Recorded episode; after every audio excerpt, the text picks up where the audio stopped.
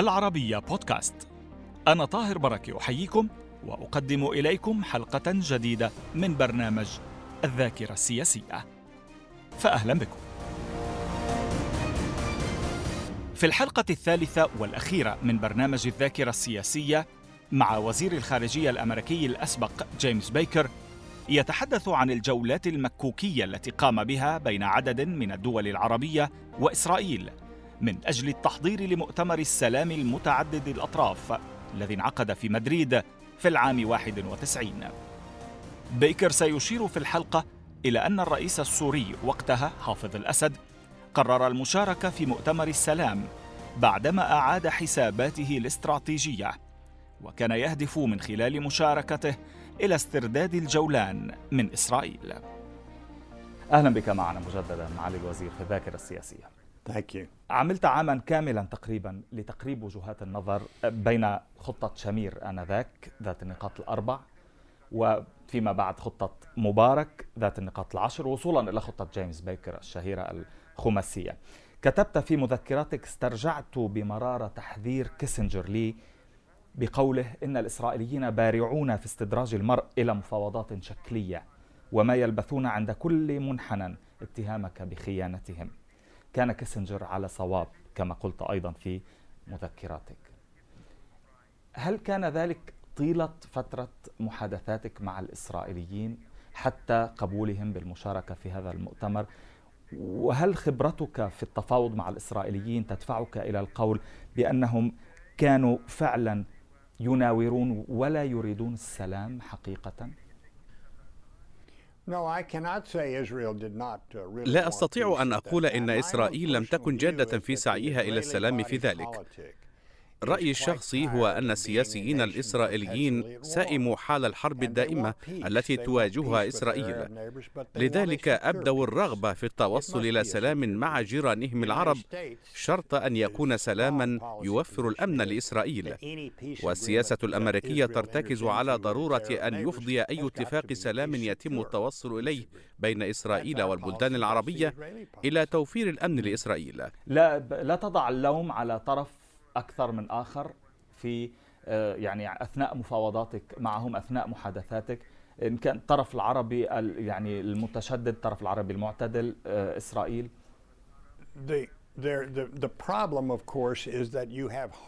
المشكلة تكمن في وجود متشددين من الطرفين في هذه القضية الصعبة. uh, فهناك عرب يرفضون الاعتراف بحق دولة إسرائيل في الوجود. كما يوجد إسرائيليون يرفضون مبادلة الأرض بالسلام. وهؤلاء المتشددون هم الذين يعقدون المشكلة. الأمر لا يتعلق بتوجيه اللوم إلى طرف دون آخر فالطرفان يتحملان كلاهما المسؤولية في بعض الأحيان. وفي أحيان أخرى يتقدم كل منهما بطريقة إيجابية نحو السلام. الولايات المتحدة كانت الطرف الأكثر تاثيرا على هذه المفاوضات على مدى أعوام طويلة حيث حاولت الدفع في اتجاه تحقيق السلام على أساس علاقتنا الخاصة مع إسرائيل. ولأن لدينا علاقات وثيقة مع الكثير من الدول العربية المعتدلة نحن الطرف الوحيد الذي لا يمكن الاستغناء عنه في المساعي الرامية إلى تحقيق السلام بين العرب والإسرائيليين. وهذا ما حاولت القيام به رغم التحذيرات التي تلقيتها من قبل رؤساء ووزراء وزراء خارجية أمريكيين سابقين نصحوني بتجنب ما يمكن تسميته بمستنقع السلام في الشرق الأوسط غير أننا نجحنا في تحقيق تقدم جوهري يجمع الأطراف المعنية للمرة الأولى للتباحث في شأن السلام وهو ما أدى إلى توقيع اتفاقية أوسلو وإبرام اتفاقية السلام بين الأردن وإسرائيل. طيب آه، طلبت في الشق العربي من السعودية ومصر آه، مساعدتك فيما أسميته تليين موقف الأسد حافظ الأسد يعني تليين الموقف السوري. وبدأت أو تابعت في آه، لقاءات الساعات الطويلة والمضنية مع الرئيس السوري الراحل حافظ الأسد. الذي كان يقوله لك على مدى ست أو سبع ساعات في كل لقاء those meetings lasted so long I can't remember everything he used to tell me. تلك اللقاءات استمرت لفترة طويلة من الزمن. ولا أستطيع تذكر كل ما قاله لي. كان يستهل اللقاءات بسرد تاريخ صلاح الدين والإسهاب في الحديث عن تاريخ العرب.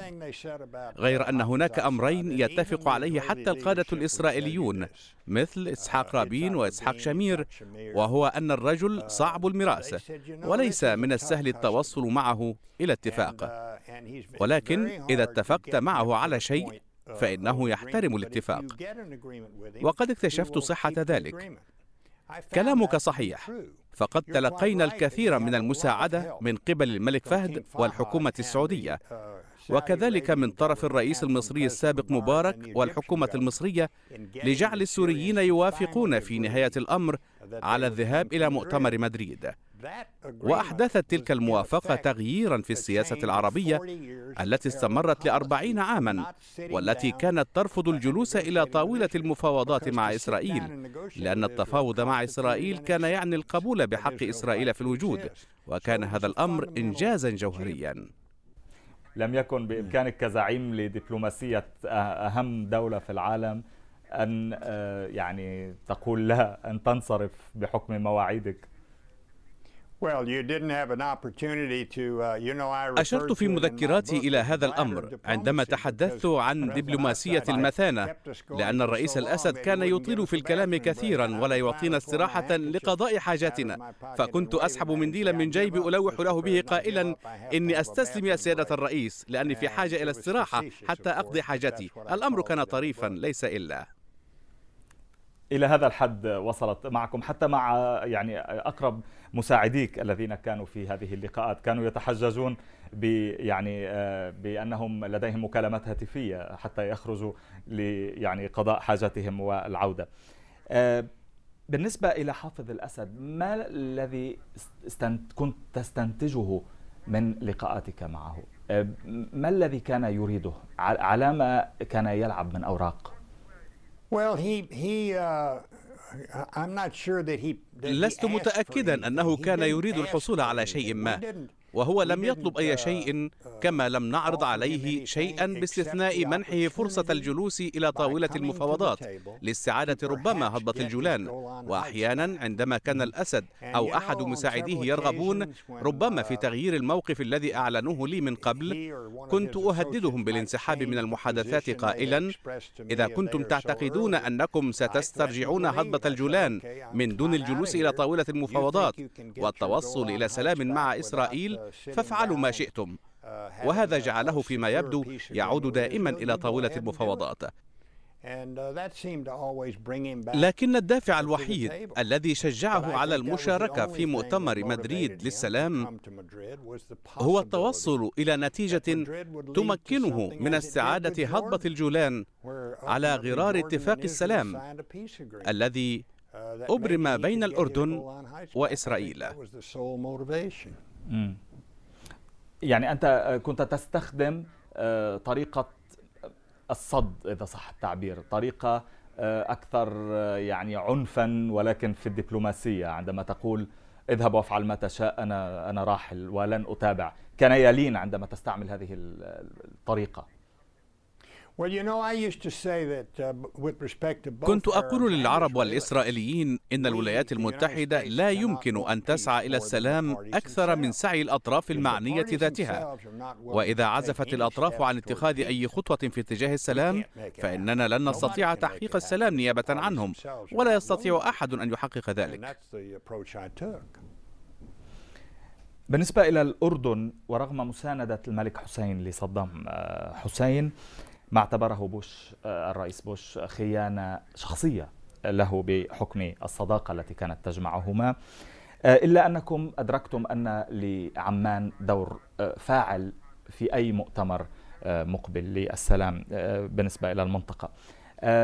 كان الأردن مستجيبا بشكل مباشر تقريبا لطلباتكم. لم نلحظ في كتاباتك أنك قلت أن الأردن يعني عرقل الأمور كثيرا. كما كانت جهودك كبيرة في إسرائيل وسوريا مثلا. لا أذكر أنني قلت إن الأردن وضع عراقيل أمامنا. لكنني أتذكر أن الرئيس بوش شعر عن حق بأن الملك حسين خانه شخصيا لأن الأردن كان من البلدان القليلة جدا التي أيدت صدام حسين. في الوقت الذي كنا نؤسس التحالف الدولي لإخراجه من الكويت. أعتقد أنه بعد حرب الخليج الأولى أدرك الأردن وخصوصا الملك حسين الخطأ الذي ارتكبوه وأوضحوا لنا بجلاء أنهم يعترفون بارتكاب خطأ وأنهم يرغبون في المساهمة بعقد مؤتمر مدريد للسلام.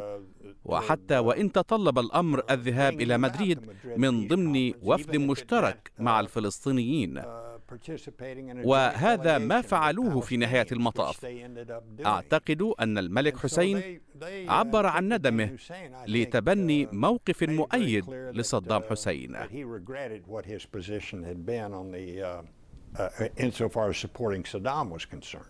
إذا اعتبر جهودكم لعقد مؤتمر سلام فرصة له لكي يتقرب من الإدارة الأمريكية ولكي يصلح من علاقاته مع المملكة العربية السعودية أيضا.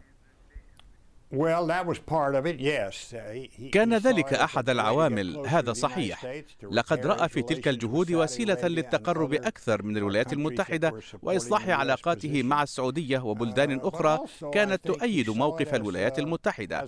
ولكن أعتقد أنه رأى في التحرك خطوة إلى الأمام في اتجاه تسوية محتملة للنزاع الإسرائيلي الفلسطيني تقول في مذكراتك أن الأمير بندر في السعودية كان له دور كبير جدا ربما الدور الأكبر في الجانب السعودي في إقناع المملكة بالسير في هذا الخط وفي دعمه كيف كان ذلك؟ Uh, uh, الأمير بندر كان بطبيعة الحال صديقا للولايات المتحدة لفترة uh, طويلة من الزمن وكان قريبا جدا من الرئيس بوش ومني شخصيا ومن آخرين وكان يسعى دائما إلى تحقيق نتائج إيجابية سواء فيما يتعلق بالعلاقة بين المملكة العربية السعودية والولايات المتحدة أو لجهة مساندة لجهودنا للدفع في اتجاه تحقيق السلام. لقد أسهم كثيرا وبطرق عدة في في مساندة مساعينا لعقد مؤتمر السلام. كان مهما جدا طبعا موافقة المملكة العربية السعودية التي أعلنت فيما بعد يعني كحل وسط موافقة مجلس التعاون الخليجي على المشاركة في جلسة افتتاح مؤتمر السلام ومشاركة السعوديين في المباحثات متعددة الأطراف. كانت لحظات حاسمة كما نقلت في كتابك في مذكراتك أن الملك فهد أيقظ حكام دول الخليج في الساعة الثانية فجرا للحصول على موافقاتهم شخصيا. كيف كنت تتابع هذه اللحظات؟ آنذاك ضعنا أكثر في أجوائها. Uh, كان ذلك تطورا مهما للغاية. uh, ويجب أن نتذكر أن مؤتمر مدريد كان يتضمن شقين. الأول هو مفاوضات السلام المباشرة وجها لوجه بين إسرائيل والدول العربية المجاورة. والشق الثاني مفاوضات السلام متعددة الأطراف بين إسرائيل وجميع الدول العربية. لأن المملكة العربية السعودية هي دولة خادم الحرمين الشريفين. فقد كان مهما جدا بالنسبة لإسرائيل وبالنسبة للولايات المتحدة أن تشارك في المفاوضات.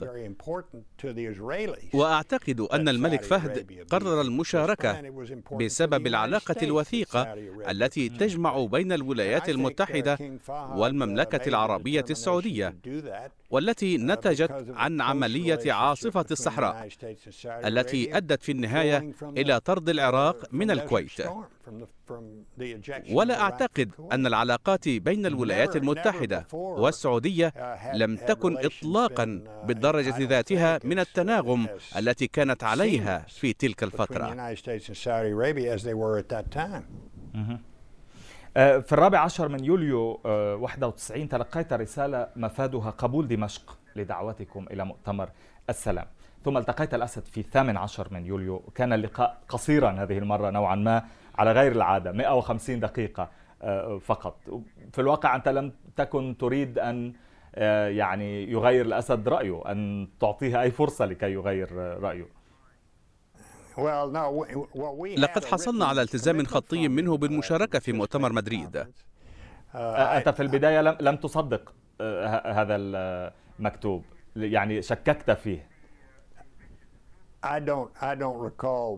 لا أتذكر أنني كنت أخشى أن يغير رأيه بعدما أعطانا موافقته المكتوبة واجتماعي به كان أقصر من معظم لقاءاتي به لأنه اتخذ قراره بالمشاركة ولم يكن هناك الكثير مما يحتاج إلى البحث. هل كان واضحا لكم آنذاك لماذا غير الأسد من موقفه؟ Uh, uh, أعتقد أننا صدقنا كلامه عندما قال لنا إنه أعاد حساباته الاستراتيجية uh, وتبنى خيار السلام. وأعتقد أن هذا هو السبب الذي جعله يقرر المشاركة في مؤتمر مدريد للسلام. هذا كل ما أستطيع أن أقوله لك. ولقد قلت لك من قبل إننا لم نتملقه أو نعرض عليه مكافآت مالية أو ندعا للوجود السوري في لبنان أو أي شيء آخر. أعتقد أنه أعاد حساباته الاستراتيجية وقرر أن يجنح للسلم.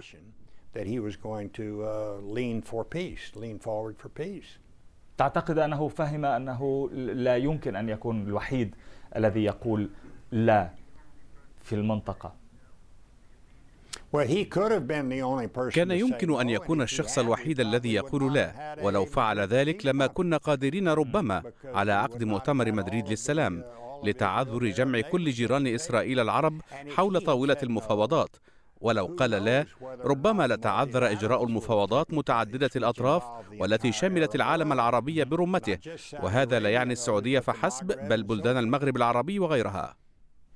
في أوائل يوليو التقيت بفيصل الحسيني وحنان عشراوي اللذين كانا لا يزالان مصرين على ضرورة تمثيل منظمة التحرير الفلسطينية في المؤتمر ثم التقيت بهما مجددا في الحادي والعشرين من يوليو في القدس وكان اللقاء كما ذكرت أنت في مذكراتك متوترا ومثيرا للعاطفة لماذا؟ Well, it was tense, absolutely. بالفعل كان اللقاء متوترا لأنهما أصرا على مشاركة منظمة التحرير الفلسطينية. بينما أبلغتهما أن ذلك يعني عدم عقد مؤتمر السلام. وأتذكر أن فيصل الحسين عرض علي خريطة وقال لي انظر إلى كل هذه المستوطنات التي كانت تظهر باللون البرتقالي. فأجبته بالقول إذا رفضتم جميعا المشاركة في المؤتمر فإنه عندما يأتي وزير الخارجية الأمريكي المقبل إلى المنطقة والخريطة بكاملها ستكون برتقالية اللون لذلك اغتنموا هذه الفرصة التي تتاح لكم وهذا ما فعلوه and they did. ثم وافق إسحاق شمير وكان مستغربا جدا لقبول الأسد كان متشككا كان لا يزال لديه هذا التخوف yeah. صحيح. لقد فوجئ بموافقة الأسد على المشاركة في مؤتمر مدريد. وأذكر رئيس الحكومة الإسرائيلية شامير عندما سألني ماذا أعطيتموه؟ أو عرضتم عليه للحصول على موافقته؟ فأجبته لم نعطه شيئا وكان ذلك صحيحا. فهو حسم أمره واختار السلام كخيار استراتيجي لأنه كان يرغب في استعادة هضبة الجولان. وأعتقد أنه أخذ على محمل الجد ما قلته له وهو أنه لا يمكن له استعادة هضبة الجولان إلا عبر المفاوضات. ولن يكون هناك سلام في غياب مفاوضات بين أطراف النزاع. وإذا اعتقدت أنك تستطيع استعادة الجولان بطرق أخرى فذلك شأنك ونحن سوف ننسحب ووصلت إلى حد اقتراح نشر قوات أمريكية في هضبة الجولان كضمانة أمنية. ولكن لا أعتقد أن أي من الطرفين سواء السوريين أو الإسرائيليين كان سيقبل بهذا المقترح. غير أننا كنا نبذل كل ما بوسعنا للدفع في اتجاه محتمل بينهم. Do everything we could to try and promote uh, an eventual peace.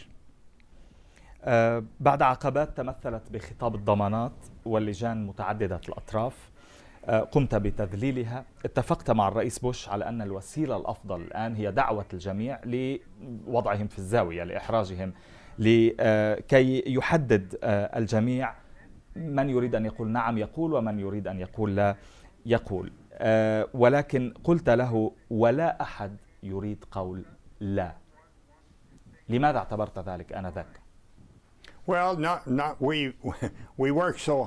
لقد بذلنا الكثير من الجهود لعقد uh, مؤتمر مدريد. وأوضحنا لجميع الأطراف أن من يقول لا سنشير إليه على أنه الطرف الذي حال دون عقد مؤتمر السلام. وسنحمله المسؤولية. واستعرت لهذا الغرض مثل القطة الميتة التي يعثر عليها على عتبة الباب. ولم يرغب أي طرف في تحمل المسؤولية.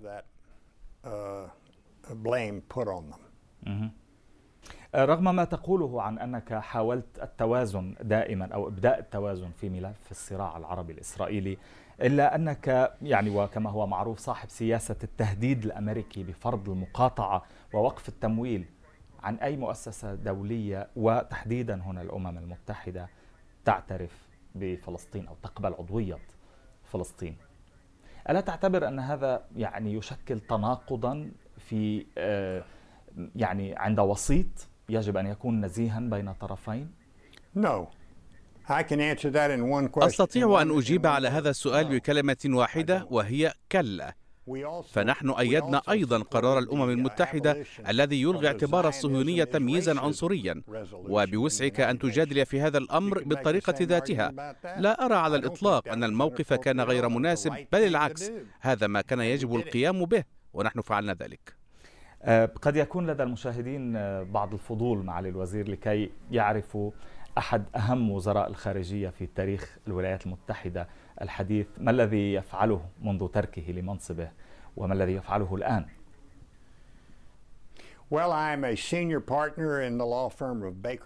أنا شريك في شركة بيكر بوتس للمحاماة التي أسسها جدي الأكبر في عام 1872 والتي كان جدي عضوا فيها.